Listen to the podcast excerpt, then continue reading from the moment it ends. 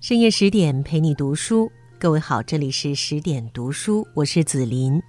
今天带给各位的文章来自作者大老郑，一个喜欢和孩子们一起玩、一起疯的语文老师。他的这篇文章的名字是《会夸人的人最好命》。那由谁说起呢？就是从贺知章说起。在世人眼里，老贺头的命可真好。首先，他是古代诗人里最长寿的一个，他活了八十六岁，比南宋时的陆游还多活了一年。其次，他仕途一帆风顺，做了近五十年的官。别人都是伴君如伴虎，他却一直都是皇帝面前的红人。开创了开元盛世的唐玄宗有什么事都要听听他的意见。他退休的时候，唐玄宗带着文武百官去送，送了一程又一程，在当时造成轰动，在中国文坛上也留下了千古佳话。甚至在他去世之后，新皇帝唐肃宗还觉得他生前的官不够大，非要给他追封个更大的官儿，才算是得到一点心理安慰。还有，虽然他流传下来的诗并不多，也就二十首左右，脍炙人口的就两首，但是他却被后人称为诗狂，和诗仙、诗圣等并列为唐诗巨擘。他还是个书法家，草书写得特别好，和草圣张旭经常在一起切磋书法。张旭被人称作书癫，他被称作书狂。真是癫狂到一起去了。他们和当时的另外两位吴中名士张若虚、包容称为吴中四士。以上的这些就已经足够令人眼红的了。然而还有更令人羡慕的。一般命这么好的人都容易遭人妒忌，谁知人家老贺头朋友特别多。他还特别爱喝酒，喝酒吧还喝出了名，位列饮中八仙的第一位。那大家可能都要猜了，为什么他的命就这么好呢？不用猜了，答案就三个字：会夸人。会夸人不等于爱夸人，秘诀在于一个“会”字。在夸人之前，先练练手，一起看看老贺头是怎么夸一棵树的。咏柳，碧玉妆成一树高，万条垂下绿丝绦。不知细叶谁裁出？二月春风似剪刀。这株柳树比圣诞老爷爷那棵松树要贵多了。别看圣诞树花花绿绿的，上面无非也就挂些小彩灯啊、空礼物盒子呀、假苹果什么的。这棵柳树浑身上下是用玉装扮过的，玉呀，黄金有价，玉无价，那得多贵重！枝条都是绿色的丝绦，丝绦是啥？用丝编织成的带子。丝呀，那得多少只蚕宝宝辛勤吐丝，才能编织成这么多的柳条枝啊？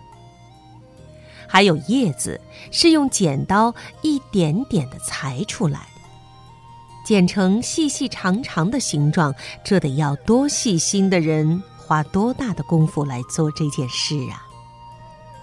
不过不用担心，老贺头会笑眯眯的对你说：“别当真啊，当真你就上当了。”我不过是一时心血来潮，随口夸夸这株柳树而已。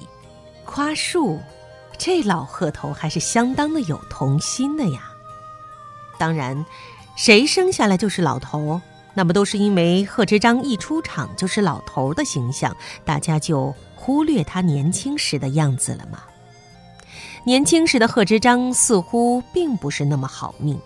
他出生在唐高宗李治的。显庆四年，和初唐四杰是同一个时代的人。越州永兴是个人杰地灵的好地方，如果不是因为政权频繁更迭，以他的聪明好学，也许他早就出名了。所以，尽管他少以文辞知名，但是他三十六岁才考中进士，出名要趁早。贺知章却是名副其实的大器晚成。那个时候的科举考试因为政治混乱中断好多年了。武则天一恢复考试，录取的第一位状元就是贺知章，他也是浙江历史上有记载的第一位状元。贺知章一辈子经历了四个皇帝，流传下来的事迹主要集中在唐玄宗时期。关于他会夸人的这个特殊本领，从一件小事上就可以窥见一斑。那时的南方人是要遭到一点小歧视的，这从称呼上就可以看出来。贺知章是浙江人，张九龄是广东人。张九龄被罢相，别人的安慰呢，就是那些老生常谈。贺知章却说：“这些年多亏了您的硬币。”张九龄有点懵，他并没有给贺知章什么特殊的照顾呀。贺知章笑道。以前您在的时候，他们都不敢叫我辽。您说我沾了您多少年的光呀？就这样会夸人的贺知章，在官场上一帆风顺，从贺大人熬成了老贺头。夸人是门艺术，一定要注意场合还有火候，否则的话，一不小心就变成了人人烦的马屁精。开元十三年，这一年老贺头六十六岁了。唐玄宗任命他做礼部侍郎兼集贤院学士。宰相在旁边问他：“这两个官儿哪个好？”老贺头是怎么回答的呢？他说：“侍郎就是个充数的官位，学士可是怀先王之道、经纬之文的。”唐玄宗在我旁边听了，直接为他竖起大拇指，高，实在是高，让他去陪太子读书吧。那这句话高明在哪里呢？原来三年前，唐玄宗想修一部关于法律的书，起名《六典》。当时的修书使张悦一定要拉老贺头来帮忙。唐玄宗还想编纂一部关于文史方面的书，起名叫《文纂》。宰相张九龄极力推荐老贺头，唐玄宗觉得这老贺头很了不起，一边让他修书，一边考察他，礼部侍郎这位置就留给他了。老贺头的话其实很容易遭人烦，你说你这不是得了便宜还卖乖吗？谁都知道这礼部侍郎就是礼部尚书的接班人，文化部的副部长将来由副转正。这是大家心知肚明的事，你还说那是个充数的官位，真是会拍马屁。如果这句话换个人说，那就叫拍马屁；可是老贺头说，大家就觉得是天经地义。那是因为他说的是实话，他还真没把这礼部侍郎当回事儿，他脑子里想的就是把这学士当好，好好的把这两部典籍赶紧编辑完。这就是大器晚成的好处，没有年少轻狂，也没有很强的功利心，人生看淡了，名利看淡了，不争，反而得到的更多。说实话是会说话的最高境界。这件事儿发生没多长时间，唐玄宗准备到泰山封禅，祈求天下太平，祈求大唐江山永固，百姓安居乐业。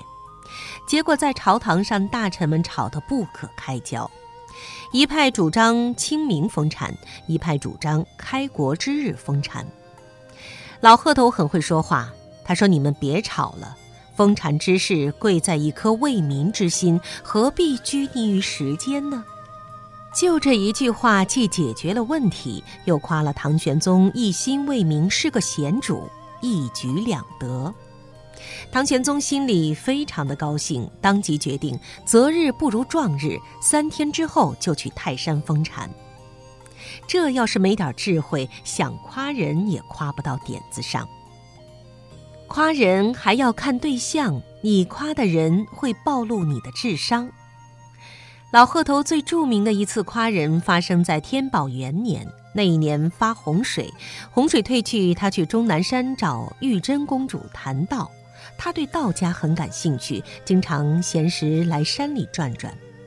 上山的时候，他遇到了一个中年男子，看上去气度不凡。只见他腰佩宝剑，目如寒星，仙风道骨，就多看了他两眼。那时候他已经八十三岁了，鹤发童颜，还健步如飞。对方也多看了他两眼，就这样，他们两个人攀谈了起来。对方得知他就是秘书监贺知章贺大人，就把自己写的诗拿出来，恭恭敬敬地请他品评。老贺头看到最右边写着三个字“蜀道难”，这首诗的开头一下子就吸引住了他。噫吁兮，危乎高哉！蜀道之难，难于上青天。这气势，这用语，一般人谁能写得出来？他迫不及待地读完了整首诗，看到左下角有三个字的落款“李太白”。老鹤头激动地拍着李白的肩膀，夸道：“你就是天下贬谪下来的仙人呐！走，我们喝酒去。”从此后，李白诗仙的名号就被传开了。话说那次喝酒，两个人都没有带钱，老贺头还把自己腰间佩戴的小金龟抵了酒钱。店主人一定会连睡觉都笑醒的，这捡了个多大的便宜呀！尽管他们二人之间相差了四十多岁，但是依然不妨碍他们成为忘年交。李白后来还把这件事写成了一首诗。对酒忆贺间，四明有狂客，风流贺季真。长安亦相见，呼我谪仙人。西号杯中物，翻为松下尘。金龟换酒处，却忆泪沾巾。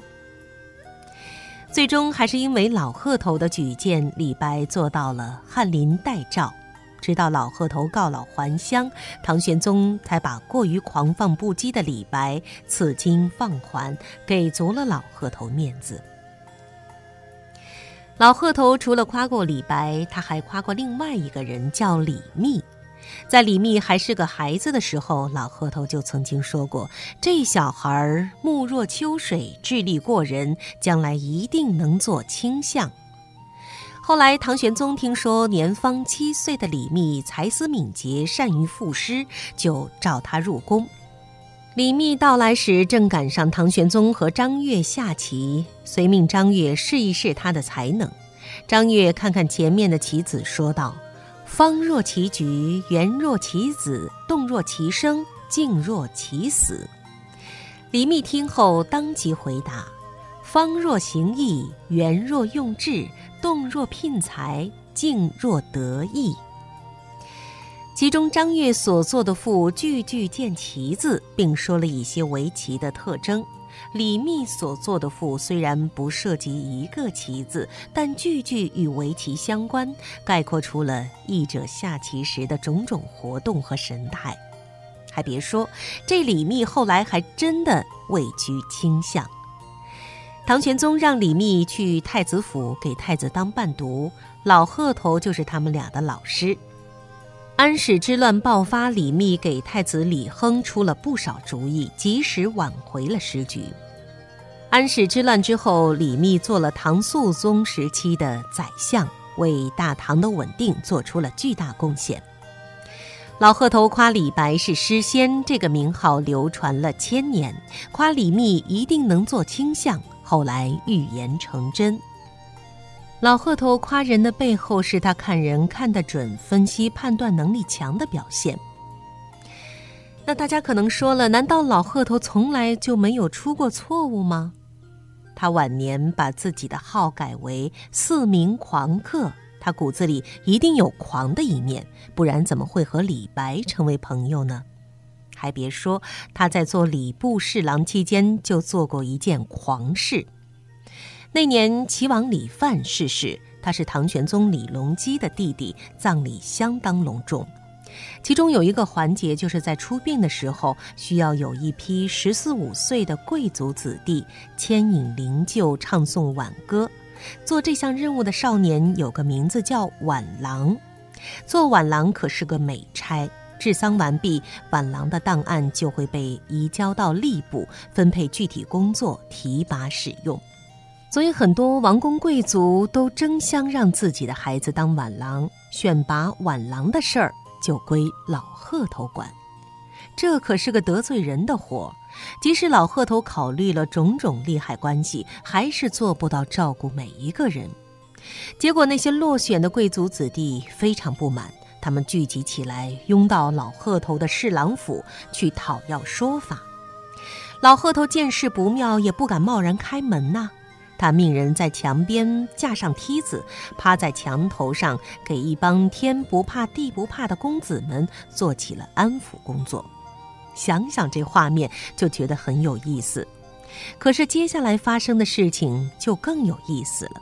这位德高望重、白发苍苍的老人对那些少年不知道说了句什么，他们很快就散去了。